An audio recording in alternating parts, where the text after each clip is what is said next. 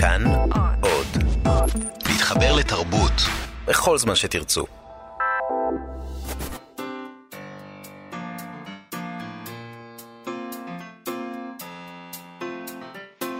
מה שכרוך עם יובל אביבי ומה יעשה לה. שלום, צהריים טובים, אנחנו מה שכרוך, מגזין הספרות היומי של כאן תרבות, תוכנית אחרונה שלנו לשבוע זה, אנחנו שמחים שאתם איתנו ברדיו, באפליקציה שלנו, כאן עוד, OD, או בספוטיפיי, וכמובן בעמוד הפייסבוק שלנו, אם אתם מבקרים אותנו שם. איתנו באולפן, שלומי יצחק ושלומי בן עטיה. אה, על מה נדבר היום? היום נדבר עם אה, רות כנר, שהיא בצ... במאית ויוצרת תיאטרון, שאיבדה לבמה אה, שלושה סיפורים של סמך יזהר, שעוסקים בים, מאצל הים, ספר שלו, אה, במסגרת קבוצת התיאטרון שלה. אה, היא עוסקת בחומרים של סמך יזהר כבר 20 שנה, ונשאל אותה למה דווקא הוא מהלך עליה קסם. זה גם מאוד מעניין אותי, כי הוא ידוע בתור סופר קשה. מאוד קשה. כן. אז כאילו להפוך קשה אותו... לי קריאה. קשה לקריאה. אז אולי להפוך אותו ל... מצד אחד אולי להפוך אותו לבמה זה יכול... המילה האהובה עלינו, הנגשה? הנגשה. אינני יודעת. אבל זה לא הסטייל של אה, לא, הקבוצה לא, של לא, רות לא, כנר, לא, לא. הנגשה. הם לא. בטח עשו משהו יותר מורכב. וזה טוב, תכף נדבר על זה. אה, נדבר גם עם דנה פרנק, שממשיכה לחפש אהבה, הפעם אצל עמליה כהנא כרמון. זה בטח יעבוד. יש שם אהבה טהורה נטולת קשיים בוודאי, הכל יהיה ממש זך ונהדר. אני מתכוונת, אה, מכיוון שקראתי את הסיפור שעליו עומדת לדבר, אני מתכוונת להתנגד לטענה שמחפשים שם אהבה. אני חושבת שהגיבורה מחפשת סקס. את יודעת משהו? ועל זה אנחנו נדבר עוד אני מעט. לגמרי מסכים איתך. או, איזה זה הפתעה. לא טוב, זה לא טוב. זה- זה- תייצר איזה עמדה נגדית. היינו צריכים אולי לדבר על זה קודם, לפני. שפתחנו את המיקרופון. אוקיי, אבל בוא נתחיל עם פרס ברנר. אמ, אתמול בישרנו שהזוכה בפרס השנה היא הסופרת נוגה אלבלח, שזכתה בפרס על ספרה האיש הזקן, שמתאר את התמודדותה עם השיטיון של אביה בזקנותו ועם מותו. פרס ברנר הוא מחולק אה, מאז 1945, יובל. כן. השנה לראשונה הודיעו על הרחבתו וחלוקת פרס נוסף, פרס לספר ביקורים של כותבים צעירים עד גיל 40. נכון, הם, הם אה, הוסיפו שם בתקנון הפרס איזה מין סעיף כזה. אגב, שאת- זה נודע רק עכשיו, לנו, בכל כן, אופן. זאת אומרת, זה הם- לא הם פורסם פרסמו- באופן הם מיוחד. פרסמו שהם מציעים את זה ב- בסוף אה, יולי, באתר שלהם, שהוא אה, לא אתר... אתר מאוד נגיש לא לכולנו. מאוד אה, Mm. מבוק... לא יודע מה הטראפיק שם. אוקיי. הם, הם, אה, הם לא, אין להם clickbait אה, טוב. אה, בתקנון הפרס שם שהם פרסמו, קבעו שהפרס הזה, שהוא בסך עשרת אלפים שקלים, יוענק לסופר פרוזה, אה, שהוא ספרו הראשון של אותו כותב, בדפוס, אה, כלומר ספר אלקטרוני לא עובד, אה, שיצא בשנה האחרונה וניתן לסופרים בני 40 ומטה, אה, והם גם מציינים שאפשר, אם רוצים, לחלק אפילו לשניים או שלושה ספרים, אם אתה מוצא כל כך הרבה ספרי ביקורים ראויים. שזה באמת יפה, להעניק לכמה סופרים את הפרס, אבל למרבה הצער, אגודת הסופרים העבריים הודיעה, לצד ההודעה על ייסוד הפרס, אתמול, אה, זאת אומרת, אתמול חולק הפרס ל... ההימור היה לחולק, להיות מחולק הפרס הזה, הם הודיעו שהשנה לא נמצא זוכה ראוי לפרס הזה מבין כלל המועמדים. כלומר, יובל, אגודת הסופרים הכריזה בחגיגיות על פרס חדש, רק כדי לא לחלק אותו בפעם הראשונה שמחלקים אותו. אה, אפשר לכתוב פרודיות יותר טובות מהפרודיה לא. הזאת, אני לא יודעת. זה- זה, זה- זה, זה, זה ספרות, זאת ספרות. זאת ספרות. את יודעת, זה לגמרי היה יכול להיות סצנה בית ספר ככה, בספר שמדבר על אגודת אה, סופרים ככה, שעושה את, מחלקת פרסים ולא מחלקת אותם, זה באמת דבר מדהים. את יודעת מה, הייתי שמח לקבל את רשימת המועמדים לקטגוריה הזאת, לפרס הביקורים, כדי לראות מי הגיש. אני דווקא זוכר כמה ספרי ביקורים מוצלחים מהשנה האחרונה. אה, אני תוהה פשוט, האם אותם כותבים לא טרחו להגיש מועמדים, אה, מועמדות כן. אה, לפרס הזה, או שמא הטעם של השופטים שונה מהותית משלי. הטעם יכול להיות שונה, אבל uh, הרעיון שאתה, יש פרס ואתה, אני, אני שפטתי בפרסים, לא עלה בדעתי להגיד, לא, אה, אין פה אף, כלום לא טוב. אני לא, אני לא, לא נחלק השנה. אז מה, לא. מה אתם, אוקיי. אה, זה המקום אולי להזכיר שהשופטים של פרס ברנר השנה היו דוקטור אורית מיטל, דוקטור ורד טוהר והעיתונאי, המשורר והעורך אלעד זרת, שהוא גם עורך בעם עובד, אז כבר אני יכולה להניח, אה, למשל, שהוא לא היה יכול לתת פרס לספרים שיצאו בעם עובד, כי זה לא... לא אתי, לא ייראה זה טוב, לא זה לא אתי, לא. אתי. אז יכול להיות שרק אה, אולי בגלל זה לא מצאו, אולי אולי כל הספרי ביקורים הטובים היו היו בעם מעם עובד. עובד, יכול כן, להיות. יכול אה, להיות. בכל אופן, אני מציעה, יש לי הצעה. אה, אני חושבת שאנחנו צריכים גם לייסד פרס ספרותי יוקרתי של מה שכרוך. כן. אנחנו נעשה נגיד פרס על סך חצי מיליון שקלים, כדי שנשבור את השוק. נהיה הפרס יאללה. הכי חשוב. הכי חשוב. אנחנו נשווה ונעלה לפרס ספיר. בדיוק, הרבה יותר חשובים מספיר. אנחנו נעשה את כל התהליכים, אנשים יגישו מועמדות, אנחנו נעשה יחסי ציבור, אבל אנחנו אף פעם לא נמצא מועמד מתאים לפרס, אין ספרים דבר- מספיק טובים. כן. אה, לא, זה לא יעמוד בסטנדרטים וגם שלנו אין לנו פשוט. חצי מיליון שקלים, כך שזה הכל נורא נורא נכון, מסתדר. מסתדר אה. תשמע, הפכו את פרס- ברנר, או ברס ברנר, לתרגיל פילוסופי. שזה מקסים. ממש, אני אוהב מאוד את הרעיון שלך, אה, ככה נעשה הרבה יותר חברים ממה שאנחנו עושים בדרך כלל. נכון. במקום ביקורת, פרסים. בדיוק. פרסים שלא מחולקים. ימותו עלינו. מה שהכי מוזר בהחלטה של אנשי הפרס הזה, זה שאומנם לא העניקו את הפרס לביקורים, אבל כן העניקו מענק עידוד. במקרה, הוא בדיוק באותו סכום של הפרס, הם לא עשרת רצו אלפים לתת שקלים. פרס, אבל הם רצו לעודד. כן, לסופרת מוריה דיין קודיש על ספרת צבים שיצא בהוצאת כנרת זמורה ביטן, ובאורח פלא, היא באמת ילידת 1983, וזהו ספר הביקורים שלה, והיא זכתה בפרס, אבל לא בפרס הביקורים, אלא במענק עידוד, שהוא בדיוק אותו דבר, זה חלם הדבר הזה, זה מוזר מאוד. אוקיי, אה, אה, בוויינט, אגב, קראתי שרק תשעה ספרים הוגשו לקטגוריה הזאת של הביקורים, ולכן אולי אי חלוקת הפרס, צריך להגיד, מעידה יותר על כמה סופרי הביקורים מתייחסים לאגודת הסופרים, ולא האם כן או לא היו ספרי ביקורים כמה טובים. אגודת הסופרים באמת עשתה מאמץ אה, לזה שידעו על הפרס הזה. אני לא ידעתי עליו למשל. שעיתונאים ידעו עליו, שידברו עליו, לפרסם את הדבר הזה, אה, לשלוח אה, להוצאות ספרים אה, בקשה שישלחו ספרים. זה, צריך לעשות איזה מאמץ כדי שמישהו ידע שיש פרס כזה. כן. אולי שנה דיין... הבאה. כן, זה, אנחנו מחכים ממש בכיליון, אני כוססת uh, ציפורניים. מוריה דיין קודיש למדה לדוקטורט אצל יגאל שוורץ באוניברסיטת בן גוריון שבנגב, והוא גם עורך הספר שעליו היא זכתה בפרס, ב, לא בפרס, בעידוד. סליחה. הספר מתרחש במושב ששמו יבולים, המרוחק חמישה קילומטרים מרצועת עזה, והאירוע המכונן שלו מתרחש בעת נפילת קסאם, כך שהוא גם ספר מאוד אקטואלי. אה, עמרי הרצוג כתב עליו בביקורת בהארץ שהספר נדמה כתוצר של לידה מוקדמת מדי. עוד כמה חודשים ברחם המגונן של החשיבה, השכתוב וההידוק היו יכולים להפיח בו מורכבות ולא רק לרמוז עליה. אבל זה רק ספרה הראשון של דיין קודיש, כי כישרון הכתיבה וניצוץ התעוזה מצויים ברשותה. משימתה בספריה הבאים תהיה להסתכן ולחלץ עצמה מהמרחב המוגן. אז באמת ברכות אה, למוריה דיין קודיש, על זכייתה במענק לעידוד, על ספר הביקורים שלה, שכתבה לפני גיל 40, שלא היה מספיק טוב למרבה הצער לזכות בפרס ספרי הביקורים לסופרים מתחת לגיל 40, של אגודת הסופרים העבריים, בפעם החגיגית והראשונה שבה הוא מחולק. ו- וגם, בואי נחזור לעניין הזה, ברכות גם אה, לנוגה אלבלח, כאמור, בהחלט. שזכתה בפרס הראשי. פרס מאוד מכובד. מדהים אה, שהצליחו למצוא מישהי שתזכה, שראויה לו. תשמעי, זה לא היה כל כך קל. 67 מועמדים הגישו השנה לפרס הזה, שהוא אחד הפרסים המכובדים שהי- שיש לנו כאן. היו פעם. היו פעם, בסך 50 אלף שקלים גם זוכים, והשמות כמו, שזכו בו, עמליה כהנא כרמון, שתכף נדבר עליה, נתן יונתן, יורם קניוק, אהרון אפלפלד, א' ב' יהושע, עמוס עוז, סמך יזהר. דן, כולם, אבות ישורון. יהודה עמיחי, באמת, גדולי נכון. מעניין הכתיבה. שרק 67 אנשים uh, טרחו לגשת. נכון. Uh, על הספר של נוגה אלבלח uh, כתבו השופטים שיש בו כתיבה מאופקת, צנועה, מינימליסטית, מדויקת, מעוררת הערכה וכבוד, וגם שהוא ספר מקורי, יוצא דופן, הן בנושא, שהוא עוסק בו בעדינות ובחוכמה, הן במלאכת המחשבת של הכתיבה, מוקפדת, זהירה. מתרחקת מכל עודפות רגשית ומילולית ומאפשרת לקוראים להתקרב, לחוות, להזדהות, להתמודד. אני חש אה, זה שנימוקי נשמע השופטים... כמו אה, ספר אה, עזרה עצמית, לא רע. אני אוקיי. חש שנימוקי השופטים לא מהלכים עלייך קסם. לא. באמת 67 מועמדים נשמע נורא מעט ביחס למספר הספרים, ש- ספרי פרוזה למבוגרים שיוצאים בישראל מדי שנה, לא? כן, זה מאוד מעט, זה באמת, אה, אולי זה מראה עד, עד כמה ירדה קרנו של הפרס הזה, או להפך. שאנשים אולי שכחו שהוא קיים. או זה, או שפרס ברנר, היה, הוא היה פעם פרס מאוד מאוד חשוב, עדיין, אה, אתה יודע, יש לו ארומה כזאת, והוא ניתן בעבר, הקראת, לג- לגדולי הסופרים, ואולי אנשים לא מגישים כי הם חושבים שהם לא ראויים לו עדיין, והם לא מעיזים להגיש, אז תיגשו, כן. כי כל אחד יכול. uh, לצידה של אלבלח צוינו לשבח הספרים הסיפור יתחיל בפרנזו של יובל, יובל יבנה מהוצאת קהל, הוצאה עצמאית, זה נחמד.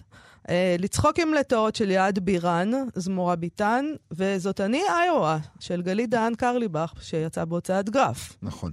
Uh, טוב, נקווה שבשנה הבאה באמת יהיו uh, אלפי מועמדים ויבחרו uh, ספרים נהדרים בשתי הקטגוריות האלה. אני מקווה שהם ימשיכו. את יודעת, הרבה פעמים בפרסים כאלה, כש...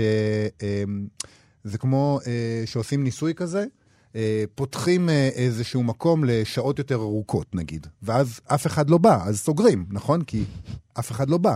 אז השאלה אם שנה הבאה הם, אה, אף אחד לא הגיש, השאלה אם שנה הבאה יגישו את הפרס הזה בכלל. לא היה תקציב, אז הם החליטו אולי לא לזה.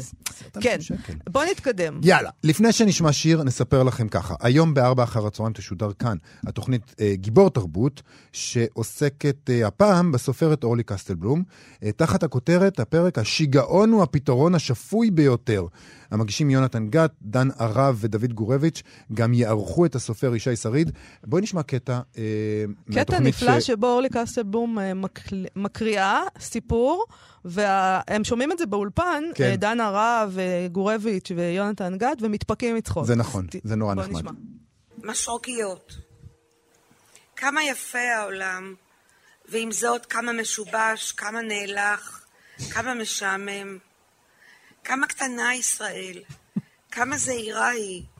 רעידת אדמה אחת מצפת ועד אילת בשבע בסולם ריכטר מחסלת את כולה. וכמה שאננים תושביה. עם זאת, כמה מקסימים, כמה נועזים, ועם זאת, כמה מושחתים, כמה עלובים. כמה חכמה ישראל. קטנה וחכמה, חכמה ישראל מאוד.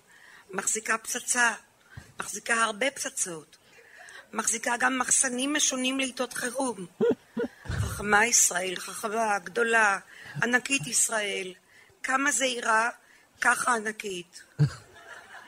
בין מחסניה השונים מחזיקה ישראל החכמה והזהירה מחסן משרוקיות. למותר לציין שמיקומו ועצם קיומו של המחסן הינם חסויים בהחלט. ואולם באותו מחסן, כמה צפוי, כמה ישראלי, ועם זאת כמה ערמומי, אין מספיק משרוקיות לכל תושב ותושב. כיוון שכך, אין השלטונות מפרסמין דבר המחסן, סיבות קיומו, ומותירין אותו נסתר מעין הציבור. תשמע, זה משהו, זה קטע נפלא שהבאת. אני חושב ש... זה באמת אה, תמצית שבתמצית, כי זה קצר, זה קולע, זה דחוס, mm-hmm. וזה משפיע מאוד מאוד חזק. היא, היא חושפת בעצם את, את הדו-פרצופיות הלא מוב... כאילו הלא קיימת, שאנחנו לא מודעים לה בכלל, בצורה שאנחנו רואים את עצמנו בצורה לא ביקורתית. ואיך היא עושה את זה בסיפור? בצורה נפלאה. היא לוקחת את הקטן ביותר ומשווה אותו לגדול ביותר. לוקחת משרוקיות. תמימות, משרוקיות שהן ספורטיביות, שהן... יש להן איזה קשר לצבא, אבל לא קשר הדוק מדי, כן? זה גם יכול להיות משרוקית מאוד תמימה, כן? שריקה, ומשמע את זה פצצות אטום פחות או יותר. אוקיי, okay, אנחנו נדבר עכשיו על סמך יזהר, שהוא נחשב לסופר מאוד מסובך, קשה לקריאה, מאתגר, ו- ואנחנו תוהים איך מעבירים את היצירות שלו לבמה. הבמאית ויוצרת התיאטרון רות קאנר עושה את זה כבר הרבה שנים עם קבוצת התיאטרון שלה, וכעת עולה עיבוד מחודש, אצל הים, לשלושה סיפורים של יזהר שעוסקים בים, אה, מופע בימתי שיעלה בסוף החודש במרכז סוזן דלל. בואו נשאל אותה, איך עושים את זה? שלום, רות קאנר. שלום לכם. אז למה, את, את בכלל קודם כל מסכימה להנחה המוקדמת הזאת שסמך יזהר הוא מאוד קשה ומסובך וקשה להבנה ולקריאה?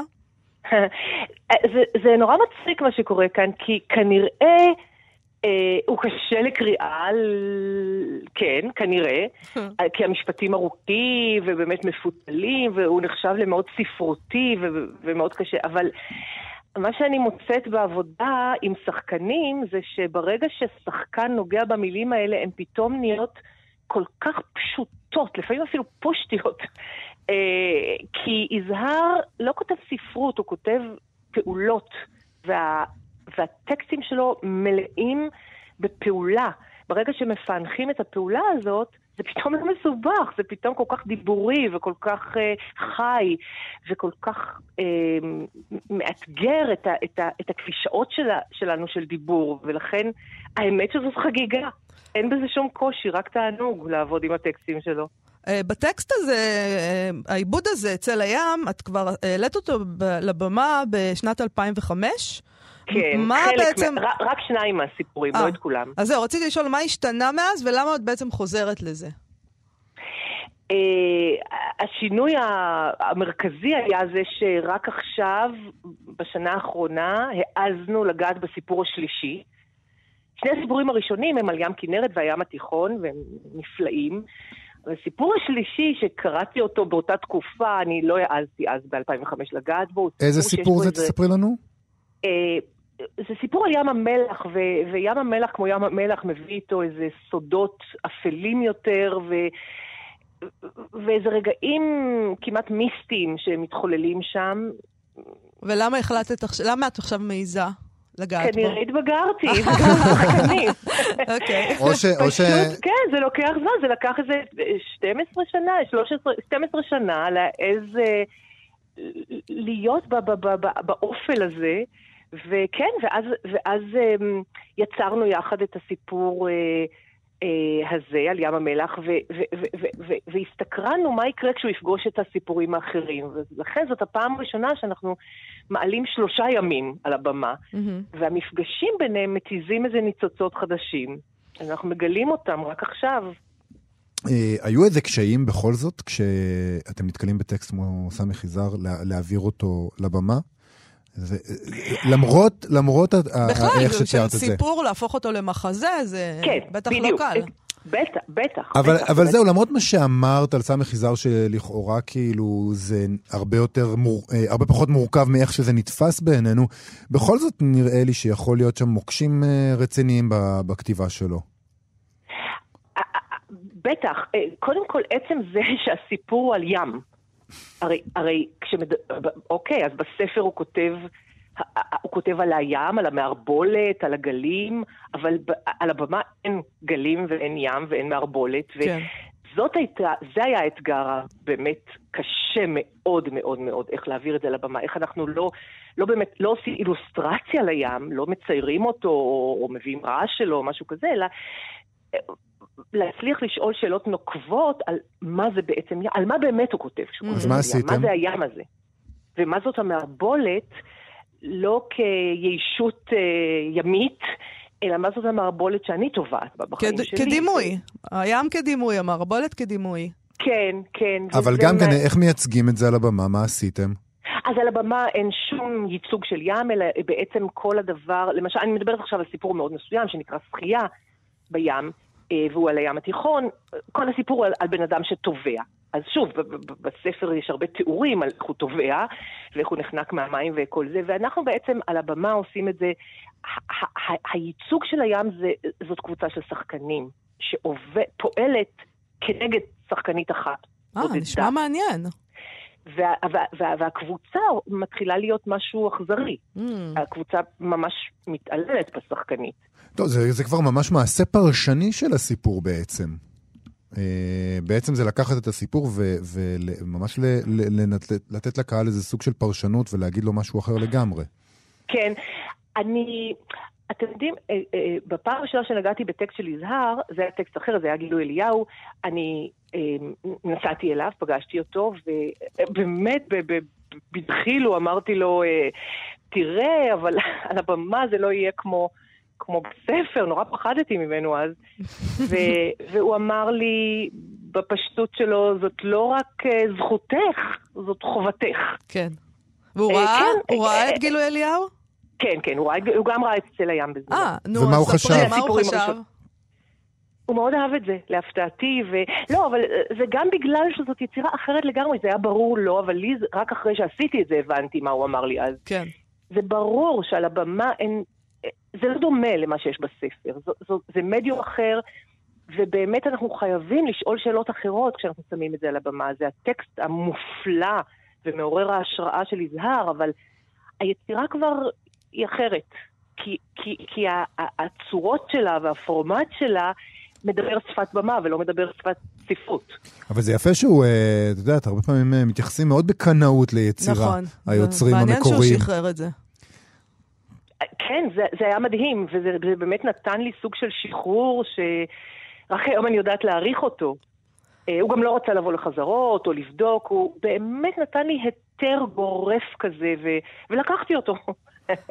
את, אז אני רוצה לשאול אותך באופן כללי, אה, את קבוצת התיאטרון שלך, את הקמת בשנת 98, נכון? ואת כן. בעצם חוגגת עכשיו 20 שנות עשייה תיאטרונית. נכון. אה, עצמאית, עיסוק בטקסטים לא קלים, אה, זאת בחירה מאוד מאתגרת ליוצר התיאטרון. לא להיות ב- בקאמרי או בהבימה, להיות אה, עצמאית. בחירה משמחת. ו- זה, אבל אה, אני מניחה שיש בזה קשיים, למשל לקהל שרגיל להיות מנוי ל... לא יודעת מה, ל, לקאמרי. ו... אני לא חשה שום קשיים, אני חשה אושר גדול. אני ברגע זה נמצאת בחדר החזרות שלנו, ש- שהוא נמצא באיזה בניין נטוש, בלי מזגן ובלי כל מיני דברים, ואנחנו מאוד מאושרים כאן כי אנחנו מרגישים חירות משקרת לחקור ו- ו- ולעשות. אני לא מרגישה שום קשיים, אני מצטערת, אני לא יכולה לש... לא זהו, זה נחמד לדעת. כי זה, תיאט- זה לא קל בארץ בתיאטרון, אה, בכל שמה, מקרה. סליחה? זה לא קל בארץ לעשות תיאטרון בכל מקרה, אבל עצמאי זה בטח עוד יותר מסובך.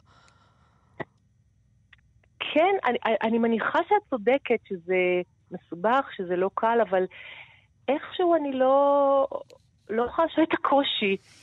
אולי, לא יודעת למה. את אני, נהנית אני, אולי מדי, זה לא טוב. אז רציתי שתתלונני קצת. הקושי, הקושי הוא ביני לבין עצמי, ביני לבין היצירה, ביני... ודאי שיש קשיים אדירים. אה, גלים ענקיים שכל פעם מתנפצים עליהם, אבל הם, הם בתוך העבודה, הם לא חיצוניים לעבודה. אה, אז, אז, אז ברגע שאני נמצאת בחדר החזרות, אני ביחד עם היוצרים השותפים, ביחד עם השחקנים, אנחנו מתמודדים ומגיעים הרבה פעמים גם למבוי סתום, זה לא איזה fun. ברור, אבל אבל- זה- עצם העשייה הזאת היא ברכה, אה, כנראה מזל. שניתן לך, ניתנת לך את האפשרות. רות קאנר, אה, כל הדבר הזה עולה בסוף החודש, נכון? אה, כן, ב-24, 5 ו-6 לנובמבר, ונשמח לראות אתכם. אצל הים עיבודים לשלושה סיפורים על הים של סמך יזהר. תודה רבה, רות כנר. תודה רבה, להתראות. להתראות. מה שכרוך עם דנה פרנק, אה, שמחפשת אה, כבכל שבוע אהבה בספרות, למרות שזה הופך להיות מסע סיזיפי, מייאש, נורא ואיום, אה, מדכא. ממש כמו הלאה. בחיים עצמם. ובגלל שאנחנו רוצים הרבה שמחה בלב בתחום האהבה, החלט לקרוא את עמליה כהנא כרמון, שזה מתכון בטוח להצלחה. אהבה מאושרת, היכן היא נמצאת אצל... לא כאן. את קראת ואנחנו קראנו גם את אימנה מצאתי חן. כן, סיפור באמת משגע. בואו ניקח רגע לדבר על, על האישיות הזאת. שזה בבקשה. קצת מדהים שיש בכלל את הבן אדם הזה, עמליה כהנא כרמון, בעיניי. מדוע? מדוע? כי אה, קודם כל, יכולת הכתיבה שלה היא מאוד מאוד מאוד מרשימה. אני חושבת שיש אצלה משהו שהוא לא דומה לכותבים אחרים, לא בשפה העברית ולא לא בשפה העברית. אה, ואנחנו באמת, אה, בואו נזכור לרגע את הקריירה שלה. היא זוכת אה, פרס ישראל. אה, לספרות. לשנת זכתה- 2000. לשנת 2000, נכון. זכתה בפרסים רבים נוספים, בין היתר בפרס ביאליק ופרס נשיא המדינה. והיא לחמה, לא לחמה, אבל היא הייתה בפלמ"ח במלחמת השחרור. זאת אומרת, נכון, היא נולדה מאוד ארוך. ב-1926, היא נכון. נולדה בעין חרוד, שזה כן, מקום שזה- מיתי ונהדר ואהוב גם עליי. במיוחד בספרות, אה, מן הגן עדן שלנו. מהמם. אה, כן. כשהתחלתי לעשות את התחקיר עליה, קראתי ביקורת שיצאה ב-1971, עם אה, פרסום הרומן השני שלה, כן. אה, והביקורת נפתחת במילים, וירח בעמק איילון, זה שם הרומן, הוא מסוג הספרים הנדירים שלא נוח בכתיבת רצנזיה עליהם. אספקטים רבים בו דורשים טיפול מדוקדק ומפורט הרבה יותר מכפי שניתן להקדיש להם ברשימת ביקורת קצרה. אה, וזה מאוד מאוד טעם את ההרגשה שלי כשרציתי לנתח את הסיפור איתכם. נכון, סיפור עמוס מאוד עמוס מאוד במשמעויות. במשמעויות ובפרטים, והוא לא כל כך ארוך. לא. ולכן אה, נוצר הדבר הזה, ואמא קוראים סליחה. הקטע הוא גם שהגיבורה שם... רגע, רגע, אה, בואו נעשה בוא סדר. נעשה סדר, נעשה אני עוד לא סדר, עשיתי רק- סדר, רק נגיד לא שהגיבורה. שם נתקלת בכל מיני דמויות שפשוט שופכות עליה את מידע. המידע ומיתולוגיה. ו- ממש. ו- אה, אז בואו באמת, אני רוצה להקריא את העמוד הראשון של אה, הסיפור, אם לא מצאתי חן, אה, הסיפור מ-1966. האיש החי על כוכב, שתי ידיים לו, שתי רגליים, ראש. העיניים חסרות, שני חדרים ריקים. דרש רב שמלאי, למה הוולד דומה במעי אמו? מקופל ומונח כפנקס. שתי ידיו על שתי צדעיו, ושתי אציליו על שתי הרכבותיו, וראשו מונח לו בין ברכיו ופיו סתום. ונר דולק מונח על ראשו, וצופה ומביט מסוף העולם ועד סופו. ואל תטמע שהרי אדם ישן כאן ורואה חלום. לו קירבתי לחיי לחיו, לו טלטלתיו, לו התחננתי. האיש שחי על כוכב, נר חלש, מי אתה? גלה לי את סודך והקבל עליי, נעשה ונשמע. אך לעולם אינו אומר דבר. רק זאת, מתקן אותי כל פעם בקורי את שמו מן היומן. ואני אינני מצליחה לקלוט כיצד יכפוץ שיקרא את שמו. האוויר בחלל הכיתה אבק גיר. האנשים בקלסטרים לא רעננים נדחקים לתוך ספסלי ילדים המשומשים, תומכים מסנטר זיפים במצח חרוש, קומץ בעלי משפחות השואפים להתקדם במקומות העבודה. הצווארונים מרובבים והעיניים יגעות. אף גרושה אחת פה, שזה מאוד יפה, התזכורת של הגרושה. אה, טוב, הסיפור הזה לקוח מהקובץ פגישה חצי פגישה, שיצא בהוצאת הקיבוץ המאוחד אה, אכן. ב-2006 מחדש. כן. אה, בואי תספרי לנו על מה הסיפור הזה. בעצם מה שקורה לנו כאן זה שהדוברת אה, היא מורה לקורספנזיה אה, מסחרית, לתכתובת מסחרית בבית ספר ללימודי ערב, והיא מתאהבת באחד התלמידים שלה. זה קורה ממש על הדרך, זה קורה ממש באופן שהוא אה, בלתי צפוי, והסיפור מתאר איך היא מתאהבת בו ומה, לאן זה מביא אותה, ההתאהבות הזאת.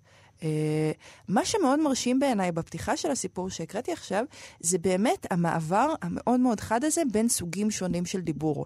יש לנו uh, ציטוט של רב שנבלע בתוך התודעה של המספרת, וקשה להגיד איפה זה מתחיל וזה נגמר. יש לנו... Uh, את חלל הכיתה הזה, שכאילו היא מתחילה בכלל עם האיש שנמצא במקום אחר, אתה לא, בכוכב אחר. אתה לא יודע מי אתה, אתה לא יודע באיזה עולם אתה, ואתה נופל לתוך עולם של לימודי ערב לכיתה מגעילה כזאת, ומתארת את האנשים שם, פתאום היא מדברת על זה שיש שם מישהי שהיא גרושה. זה מעבר מאוד מאוד חד מהפנים אל החוץ. גם, גם המשלב של השפה הוא כמובן משתנה, זאת אומרת, אה, יש כאן תיאור מאוד ארצי ו, וניסוחים מאוד אה, אה, מורכבים ומתפתלים אה, במקומות אחרים. אה, לא מקלה, לא מקלה על הקורא. אוקיי, אבל בואי נתקדם. אז היא, את אומרת שהיא מתאהבת בו, אני לא מסכימה עם ההגדרה לא, הזאת, אבל... בהתחלה היא רק שמה לב אליו, היא שמה לב. אליו, אולי נדלקת עליו. כן, בוא נ- ואז אה, היא הולכת, אה, יום אחד לפני השיעור היא רוצה לעשות שיחת טלפון, היא רוצה ללכת לפרוט איזה שטר. אין במסעדה שהיא נכנסת אליה עודף, אבל יושב שם אותו תלמיד אה, מסתורי, והוא נותן לה פריטה. ואז, אחרי שהוא נותן לה את הפריטה, היא אומרת, מרגע זה שוב לא היו לי עיניים אלא לראותו. אוזניים נטויות אליו, לב לפלל. האיש החי על כוכב, אל נא תדחני מעל פניך. הפנים הלבנים המסתתרים האלה, עם השפתיים המעוצבות כשפתי כושי לבן, ונקודות חן גם על השפתיים, יקרו לי מכל יקר, והזהירוני בעת ובעונה אחת. מה? הוא פרט לך שטר. מאיפה הגיע המעיין המשתפך הזה של הרגשות? איך זה קורה? היא מאוד צריכה משהו. היא מאוד צריכה משהו. ובאמת, אה, משם היא ככה משתהה בכיתה בסיום השיעור, אה, הם יוצאים ביחד, היא מתחילה, היא מדובבת אותו, הוא לא כל כך רוצה לדבר. אה, ועל הדרך היא גם מספרת לו כל מיני פרטים על עצמה, למשל שבעלה עובד בנגב, מניח צינורות שם, ושיש לה ילד בן שש. ואז היא מציעה לו ללכת לקולנוע, והם עומדים בקולנוע, מחכים כאילו שתתחיל ההצגה, בדוחק מאוד גדול. גם מאוד יפה בסיפור שבהדרגה אנחנו רואים את הסביבה. אנחנו מבינים שאנחנו בירושלים, אנחנו שומעים על האזור שאנחנו נמצאים בו בירושלים. אה, ואז אנחנו נדלג על הקטע, על הסצנה מאוד יפה בקולנוע, אבל כאילו הוא אומר לה, אני, אני רוצה ללכת, והוא הולך. לא, הם קונים כרטיס, הם נכון. עומדים בתור, הם עומדים והוא בתור, הוא נס מתחרט, משם. כן. הוא מתחרט, הוא מתחרט, למה הוא מתחרט? הוא רואה, יש, יש את הכרזה הזאת של הקולנוע, שרואים שם בחורה. אנחנו גילינו כבר ב, במהלך הסיפור הזה שהאיש הזה הוא בחור צעיר בן 22, הוא חרדי, היא כיתה. חילונית. כן. אה, כנראה יותר מבוגרת ויותר מנוסה ממנו, זה ברור. בהחלט. אה, הוא נבהל מהסיטואציה הזאת. ואז היא מגיעה הביתה, הילד שלה ישן, היא נורא נורא נרעשת עדיין מהסיטואציה, מהמפגש ביניהם. אה, היא מרימה ספר שיש לה בבית, זה ספר חנוך, גם מה, מהרמזים המאוד עשירים שיש בהם בסיפור, והיא לא יכולה יותר לשאת את זה כי הלב שלה סוער עליה, והיא מחליטה ללכת לדבר עם שכן שגר בקומה מתחת, שהיא יודעת שגם הוא בודד. ואז זה באמת סצנה אה, שהיא לא קשורה כל כך לאהבה בהקשר הזה, אבל היא נכנסת לדבר איתו והוא פשוט מתחיל לצטט ממסכת סוטה. ואתה לא מבין באיזה משלב אנחנו נמצאים כאן, באיזה רובד של המציאות אנחנו נמצאים כאן. אתה לא מבין בכלל מה קורה. אתה לא מבין איך יכול להיות שיש דיאלוג כזה. זאת אומרת, כן. איש, אישה קופצת לשכן, כביכול לקחת חצי כוס סוכר, כן. והוא שופך עליה ציטוטים ופסוקים ועניינים. כי הוא מזהה את, את מה שהיא רוצה באמת. הוא היא לא מזהה. הולכת כדי לקחת אה, סוכר. לא. היא לא יודעת למה היא הולכת אליו, היא דופקת על הדלת. היא פשוט בודדה בצורה מאוד מאוד נואשת, וברגע שהחרדי הזה נעלם, הבחור הצעיר שהיא כביכול מאוהבת בו, היא הולכת לגבר היחיד שנמצא בסביבה, שזה השכן הזה, והוא מזהה. את, ה... את הנואשות את הנואשות שלה, שלה. את הכמיהה שלה הוא כמו- הוא לחיות. כמו הנביא זעם. ש... וזה. אני, זה, זה סיפור אה, טרגי, בעיקר בגלל שמאיה ואני מסכימים מאוד על הפרשנות, שזה דבר פעם שלרוב לא ראשונה קורה. שזה קורה. כן, נכון. היא, היא, הבעל שלה אה, רחוק, מאוד. והיא צריכה גבר, והיא מחפשת את הדבר הזה בצורה נואשת, והיא מתארת פה באמת מקום ש... אה, שגברים מזהים את הדבר הזה, את הצורך הזה, ופשוט ונרתעים. נרתעים מזה, ואולי גם עושים את זה בכוחניות שנועדה להבהיר עד לה... כאן, עם זה אני כבר לא מסכימה כמובן. אוקיי. איזה מזל. המגדרית, ניצלנו. עד כאן. כבר אולי הם מזהים את מה שהיא צריכה, לא, ממש לא. ויש להם אה, מידה מסוימת של... אה, כן, אה, וכל אה, הגברים נטייה. מניאקים, וכל לא הדבר הזה. אמרתי מניאקים, אוקיי. אמרתי שהם מזהים את זה. אני חושבת שזה דבר כזה, אה, דווקא אתה יכול להזדהות טיפה עם מה שאני אגיד, כי הוא בכל זאת טיפה מגיע מהחוג ללימודי ספרות שאתה כה מחבב. בעלה מניח אה, צינורות בנגב. אה, כלומר, הוא חלק מהמעשה הציוני, שים לב. אה, והיא נותרת בבדידותה בתוך הדבר הזה, זה דבר מאוד מאוד רדיקלי שהיא כותבת בעצם בעיניי. עמליה כהנא כרמון, תחשבו מי כתב באותו זמן, איזה גברים. לחלוטין. אז הסיפור הזה הוא לא, הוא לא סיפור על התאהבות בצעיר חרדי, אלא סיפור של בדידות נואשת. אה, של אישה שלא מוכנה אה, להתמסר לסיפור הציוני בעצם, שהוא כופה עליה הקרבה. אני לא יודעת אם היא לא מוכנה, כמו שאין לה מקום כל כך. כן, היא הוא- נשארה לבד, היא אמורה לעמוד בדבר הסיפור הציוני הזה. מתרחק ממנה. נכון. לא, היא נשארה לבד והיא אמורה אה, לחשוק שיניים ולעמוד בדבר הזה. זה חלק מהמעשה הציוני וההקרבה ש, שדורשים ממנה, והיא לא מוכנה לדבר הזה. ובואי נזכור שהיא מציעה לו להיכנס אליה הביתה, כשהוא מגיע בסופו נכון. של דבר לחפש אותה, לבחור שזה החרדי באמת מה הזה. שקורה מיד היא אחרי מציעה לו המפגש עם להיכנס השכן. אליה הביתה, והוא אומר לה לא, בואי ניסע אומר לה ביחד לא. באוטובוס. נכון. זאת אומרת, הוא, הוא מפחד להתייחד איתה, כן. רוצה להיות איתה במקום ציבורי. גם הקולנוע, אגב, שהוא ברח ממנו, זה מקום אינטימי, שיש בו נכון. חושך והכרזה, הייתה כרזה כזאת של סרט שיש בו אולי סקס, משהו אירוטי. אה, היא בסך הכל רוצה חום ואהבה. אה, פחות אהבה אולי, יותר, כאילו, כאילו היא קוראת לזה אהבה, אבל היא צריכה קרבה, היא צריכה מגע. אה, הוא נמשך אליה ולא מעז. אין לה ישועה מהעולם הזה של הגברים. לא. אה, אין לה. וזה לא מקרה גם רוצה- ששני הגברים שהיא אה, פונה אליהם הם בעצם אנשים שמגיעים מהדת. מהדת. כביכול המעשה הציוני מתרחק מהדת. נכון. וזה לא מקרי גם שה, אה, שהבעל שלה הרחוק הוא פועל, ולא סתם פועל, אלא מניח צינורות. לא תשכנעו אותי שמניח צינורות זה מקרי. יד, חיכיתי לזה, ברור חיכיתי שזה לזה. מקרה. אבל אני רוצה להגיד כזה דבר, שכשהם נוסעים ביחד באוטובוס, הם רואים שוב את הפוסטר של הצגת הקולנוע שהם לא נכנסו אליה. ובפעם הזאת, על הפוסטר מישהו צייר על האישה הערומה, היא אומרת, אה, שפם, משקפיים ולב. איזה סמל חזק ויפה ואקראי כביכול מתרחש שם. אה, אז באמת הם נוסעים באוטובוס, ותוך כדי הנסיעה אה, היא אומרת את המשפט המדהים, כאילו מתוך המחשבות של המספרת. איש פרט חצי לירה. במקרה יצאתם יחד לרחוב. הייתה מחשבה ללכת לקולנוע. אחד הצדדים התחרט. בשל מה כל הרעש? אבל הוא בא, טבע משהו בתוכי. ואז אנחנו עוברים לכל הדיבור. הלא כבר קריתי לך בור קבר נאה, התקנתי אבן גולל נאה, מדוע קמת לתחייה? אינני יודע כיצד להסביר לך. אין מה להסביר, קסמיי אינם פועלים עליך. אני חושב שזה מסובך מזה. מנגנון עדין אשר כל שינוי בטמפרטורה מכניסו או מוציאו מכלל פעולה. איזה יופי, כאילו, שוב, המעבר, המשפט האחרון הוא שוב בתודעה. המעברים בין התודעה לבין הדיאלוג הם מדהימים. באמת, תוך כדי הנסיעה הם מסכימים שניהם שהם רואים אחד את השני כנטע זר בתוך המציאות המוזרה הזו. אה, האיש הזה קם, הוא יורד באחת התחנות, והיא נוסעת עד התחנה האחרונה וחוזרת הביתה. אז באמת, איזה מין סוג של אהבה האישה הזאת מתארת? מה זה המשיכה הזאת? האם זה באמת רק הכמיהה להפיג את הבדידות, או שקורה כאן משהו אחר? את סבורה שקורה כאן משהו אחר? אני סבורה שקורה כאן משהו אחר. אה, מה את סבורה שקורה כאן? אני חושבת שיש איזה מוטיב לאורך הסיפור של ללמוד לדבר. ממש לדבר. היא מלמדת אה, תכתובת מסחרית בעצם, איך לדבר בשפה אה, גברית, נקרא לזה, אוקיי? Mm-hmm. שפת החוץ. והאיש הזה הוא מלונדון, הוא מספר לה, והוא מחזיק על שולחנו לקסיקון עברי לועזי. השכן למטה שהיא פוגשת, יש לו תקליט של לימודי איטלקית. וגם מבחינת הכתיבה, כל המעבר הזה בין השפה החיצונית לפנימית, לדעתי, חלק מהסיפור הזה של זה שאין לה מקום בתוך החזון הציוני, זה גם זה שהיא לא מצליחה לדבר בשפה נכונה. והיא אומרת בסיום הסיפור, אה, ממש בפסקה לפני האחרונה, מין מתנה משמיים שהייתה פה אני כפחתיה. איכשהו, משום שהייתי עיוורת, איש על כוכב נקרא בדרכי, ואני לא ידעתי להסתפק במועט.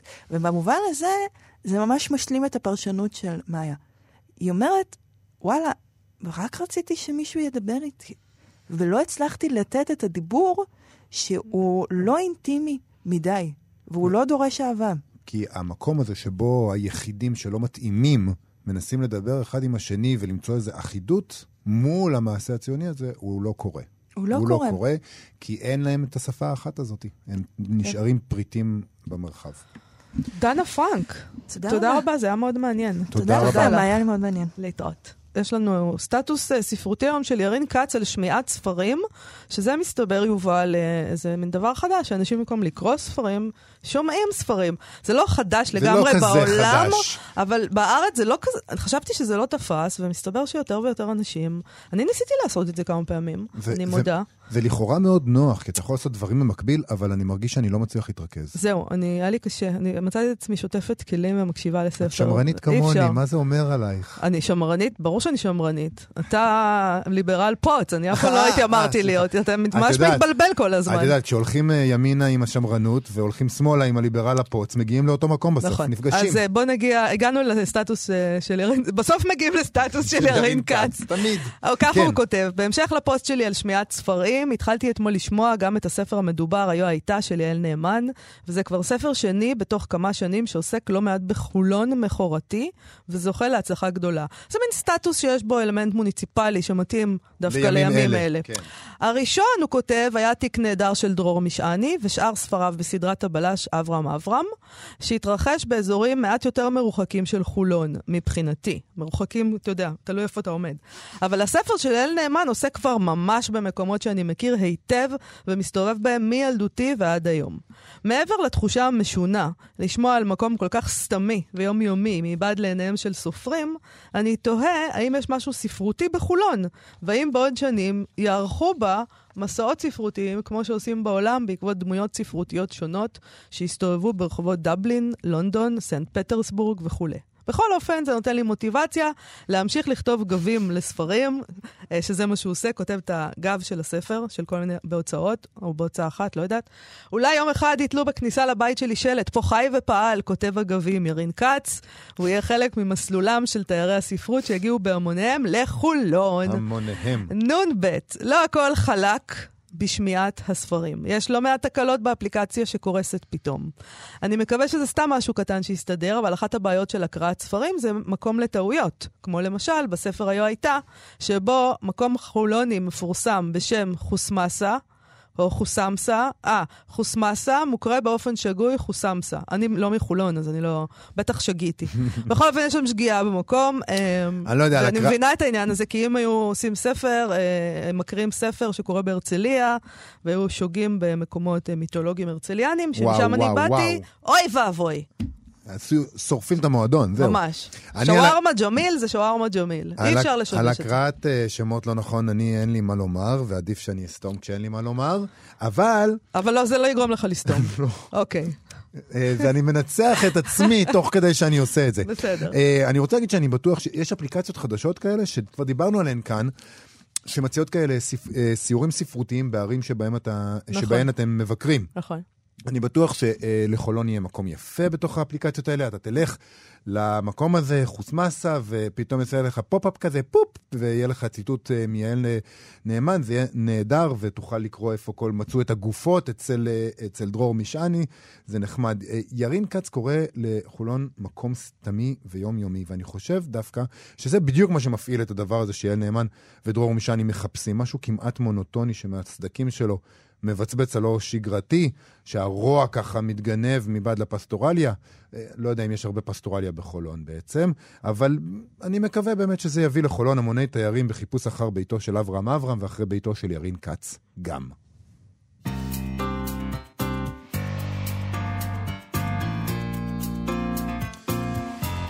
כרגיל, ביום אה, רביעי אנחנו מסיימים עם מספר המלצות ספרותיות לסוף השבוע. הפעם, ארבעה אירועים שהתקיימו כולם ביום חמישי, בשמונה בערב, כך שמחכה לכם הכרעה קשה מאוד לאן ללכת, ותופעת אה, פומו בטוחה אחר כך, קיצור של אה, fear of missing out, אם לא ידעתם, חרדה על כל הדברים שהחמצתם.